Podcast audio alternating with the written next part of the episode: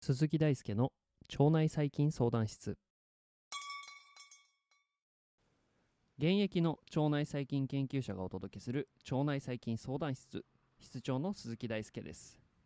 えー前回と今回のテーマは便が茶色くて尿が黄色いその理由を明らかにするということです。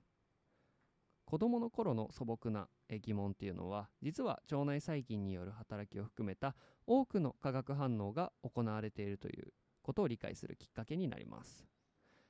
一見簡単そうに見える疑問って実は答えるのって結構難しいですよね。今回は、えー前回血中にてアルブミンと結合したビリルビンが、えー脾臓脾臓じゃない肝臓ですねに運ばれるところもから話が始まります、えーアルブミンと結合したビリルビンは肝臓に今回運ばれていきます。なので今までの経路を確認すると脾臓で脾臓からアルブミンとビリルビンが結合して血中へ。で血中から肝臓という流れです。肝臓に運ばれてくると縫合と呼ばれる化学反応がビリルビンによって起こります。縫合とはですね異物や体内の代謝産物などに浸水性の分子が、えー付加されるような反応を示します。前回ビリルビン自体は疎水性であるというお話をしましたがこのままでは水分を主成分とする尿などに排出することができないんです。そこでビリルビンが縫合を受けることによって浸水性になるということです。肝臓で受ける縫合反応はグルクロン酸縫合になります。グルクロン酸は体内に多量に存在しているグルコースが酸化されて生じるような酸です。グルコースのヒドロキシメチル基と呼ばれる部分が酸化されてカルボキシル基と呼ばれる、まあ、今まで酸のお話をする過程でたくさん出てきたような、えー官能基、まあ、分子の一部なんですけれど、まあ、こういうような部分を持つ、えグルコースがグルクロン酸と呼ばれています。まあこれヒドロキシル基は水素イオンを放出できませんがカルボキシル基は水素イオンを放出することで、まあ、プラスマイナスの、まあ、極性と呼ばれる性質を獲得して、えー浸水性となりますビリルビンに対するグルクロン酸縫合を、えー媒介するのは、えーグルクロニルトランスフェラーゼと呼ばれる転移酵素の一種です。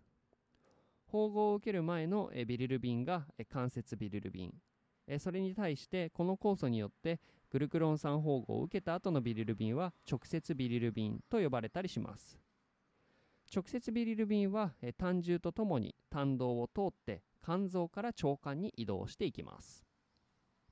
で腸管内に移動したえー直接ビリルビンはですね腸管内に生きている腸内細菌に遭遇します。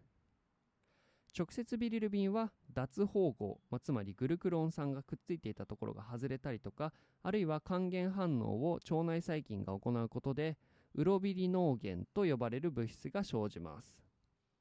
でこの直接ビリルビンからウロビリノーゲンの反応を担うのは大腸菌エシェリシアコリであったりとかストレプトコッカスフィーカリスなどの細菌であることが知られています。ウロビリノーゲンは最後の修飾を経て便尿中に排出されます。そしてラストスパートですがウロビリノーゲンはですねさらに、えーステルコビリノーゲンと呼ばれる物質に還元されますステルコビリノーゲンが酸化されることでストレステルコビリンになります。でこのストレステルコビリンちょっとこのややこしいですね。ステルコビリンこそが便の色の元で茶色をしているんですね。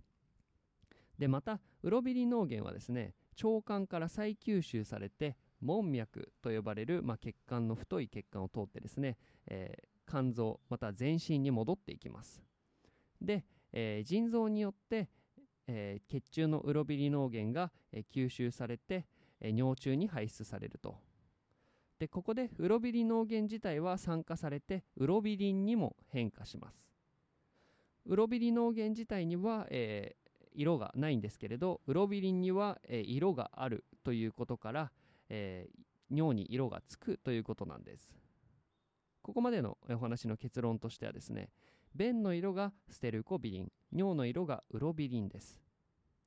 ここまで赤血球から始まって便と尿までの一連の流れを見てきました。その流れの中には腸内細菌の働きがあるということも加えてお話ししてきました。これ血液尿便の色が一つの物質でつながっているっていうのは結構面白いですよね。わからないこと難しいこと紹介してほしいことがあれば Twitter や Instagram ノートコメント欄にてメッセージをお待ちしておりますそれでは本日も一日お疲れ様でした。